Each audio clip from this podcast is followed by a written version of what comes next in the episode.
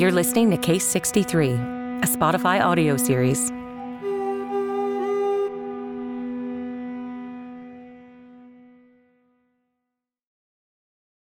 This episode is brought to you by Anytime Fitness.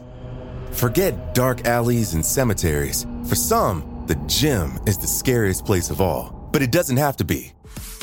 With a personalized plan and expert coaching, Anytime Fitness can help make the gym less frightening. Get more for your gym membership than machines. Get personalized support anytime, anywhere. Visit AnytimeFitness.com to try it for free today. Terms, conditions, and restrictions apply. See website for details.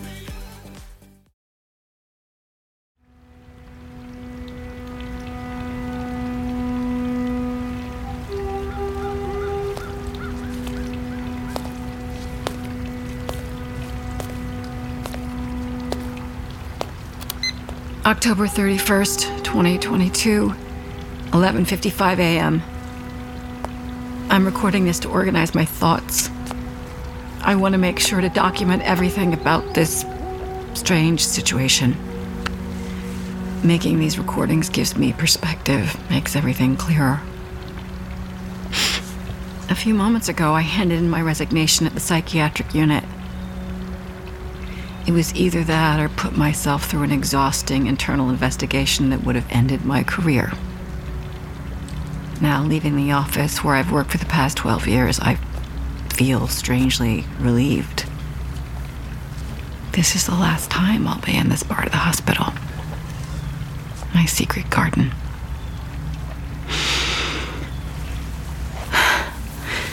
Following Case 63's logic, if this moment were a vortex, as he calls it, there would be two possible timelines from here. One, where I go home, start looking for a job, and try to get my life together.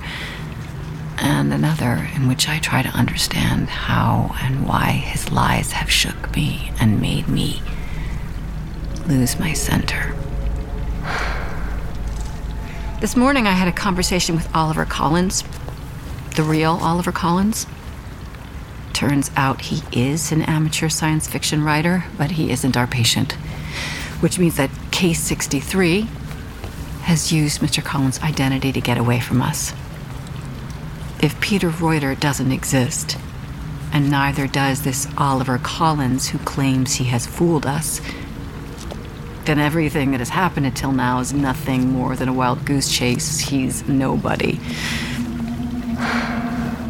But that nobody called me. My first reaction was to hang up. But he insisted that I deserved to know the truth. He promised that after we met up, I would never hear from him again. I don't know if it's a good idea. But to be honest, it's been a while since I've been sure about anything.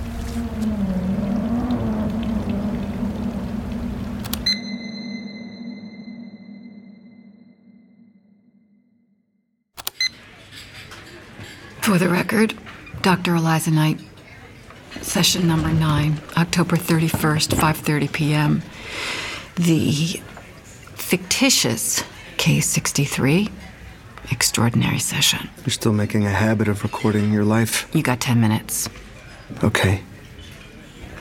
If I'm not wrong, you're full of questions, Beatrix.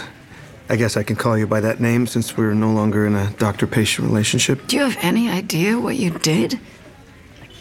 What do you want? I know you went to see Oliver Collins. Oh, you've been following me, of course. I know you need an explanation. No, you know. Beatrix. You know what? What? What am I doing? You have to listen to me. What would be the point of listening to you? Getting some new lies to go with your old lies? No. I have no idea who you are, Peter. I don't. I, I don't. I don't even know if that's your name. Yes, my name is Peter. Well, you fucked up my life, Peter. I was trained to travel back in time. I was trained to alter Marie Baker's vortex on November 24th, Delta Flight 262 at 5:33 p.m.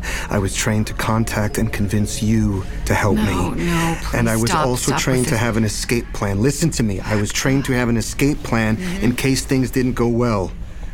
You started to tell people about me. More and more people in this timeline were becoming aware of my presence. You started to invite people to our sessions. Suddenly, I started to hear hospital workers saying that you believed me. They asked me for winning lottery numbers. A couple of interns knew everything about me and asked what kind of crypto they should buy. I knew then that you had put our mission in danger. A lot of people believing in time travel could result entirely by accident in changes, changes that could produce abnormal timelines, parasite timelines, accidental ones, orphaned lines, bad endings where Pegasus goes on forever. I had to resort to the escape plan. In training, they called it the impersonation. Okay, that's enough. Wait, That's- we, we looked for someone from this period who could serve as a front. A science fiction writer, not well known, a writer from an internet forum, no one famous, and we found Oliver Collins. I don't want to hear this In the event that my story was exposed, I needed to discredit you. I had to make it clear that I was lying and that you had fallen into my trap. Ergo, there is no time traveler, just a liar and a bad psychiatrist. Okay, I'm done. I had no, that's choice. it. It was the I- I'm- best for I'm- both I'm of us. leaving. Please, please. Look, look, stop, wait, wait, wait, look, look, look, look. There's a tape recorder in this package, okay? Everything you need to know is in there. Please take it. Thank you. Goodbye, Peter. Goodbye.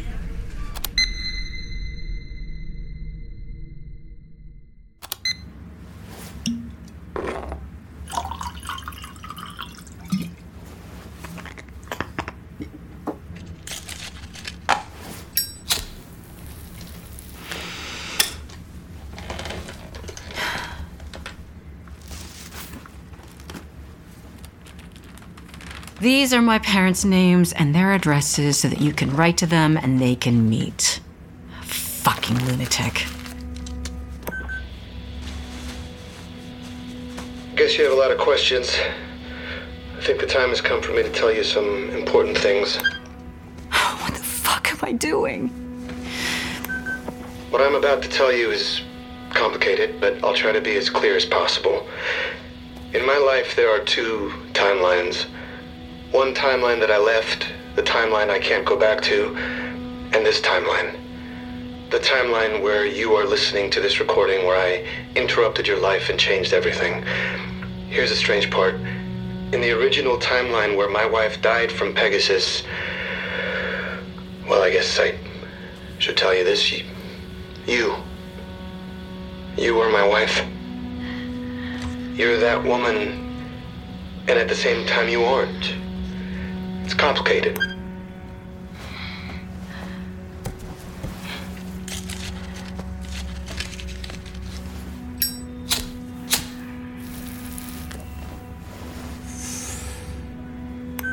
I have to choose my words wisely here.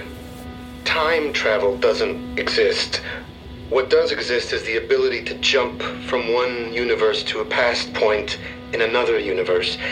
In 2063, I found myself without anyone in my life, really, so I signed up to be a time traveler. Like I mentioned, one of the prerequisites for it was to have dreams. The Garnier Malet event. And I did dream. I dreamt of a young woman who lived in a city that was completely unlike the one I lived in. When they told me those weren't dreams, they were echoes of a timeline from a different universe, I was shocked to discover that the woman in the other universe, the one I was supposed to make contact with, you, was identical to my recently deceased wife. Time travel involves jumping to another universe, but once you get there, you keep running into the same people who were in the universe you just left behind, although for some reason they're never playing the same roles they were when you knew them. In my original universe, you were a doctor, and I was a farmer, and we were married, and you died because of Pegasus. In this new universe, here you are again, but you're a psychiatrist, and I was your patient. And in another universe, I die, and you were the time traveler. I, I don't know. All I know is that we exist in all universes. Our souls, our identities, they seem to cycle through every universe. In my world, I loved you, Beatrix. We lived together for a long time. We survived the bad times and we enjoyed the good times as well. Objects also repeat themselves. She also had an old wool and fur hat with earmuffs that she loved. She said it was the only thing that kept her ears warm. And she lost it on a trip we took to the Norwegian fjords. And when I watched her die, I hugged her and I told her, Don't leave. Let's go to the fjords and find your fucking hat. everything gets scrambled up. Lo- locations, characters, it all just keeps rearranging itself. And personally, I don't think that should scare us. No, I think I think it should reassure us. No, Peter. It doesn't reassure me. Whichever the universe, two beings can migrate and find each other. We call it entanglement. In my training, I studied so much about you and this universe. It was an opportunity to reunite with the person I loved, and that's why they chose me, because entanglement had already happened. Sometimes we see someone and, and, and we know we've met them before.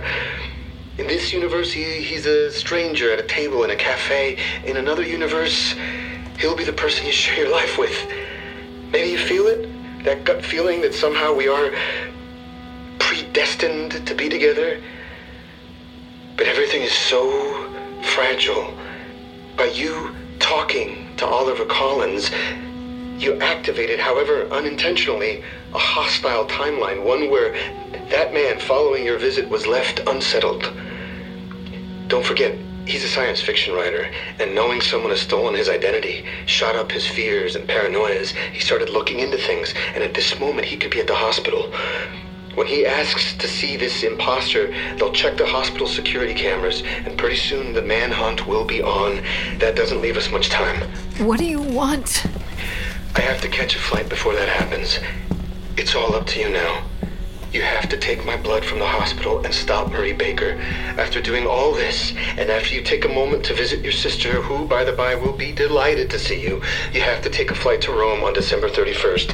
When you arrive at the airport, walk to the train station and get on platform 23. I'll be there at 4 p.m. And we will close the Garnier Malet event. In a hotel room, I will show you a drawing of Pegasus so that I can tell you on the second or third day of knowing each other at the hospital that you dreamt it. And you will tell me a private memory so I, in the past, can tell you what I know. And the next morning, I will look at your face in the morning sun and take you to a cafe.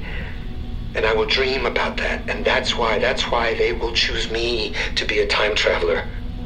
If this doesn't work and a new inescapable timeline is generated and we don't find each other, Beatrix, you must know that I did not do this for humanity. I don't care about seven billion people. I don't care about the future. I only care about you. I did this because I systematically learned to love you in all timelines. But the only thing that matters now is that it's all up to you.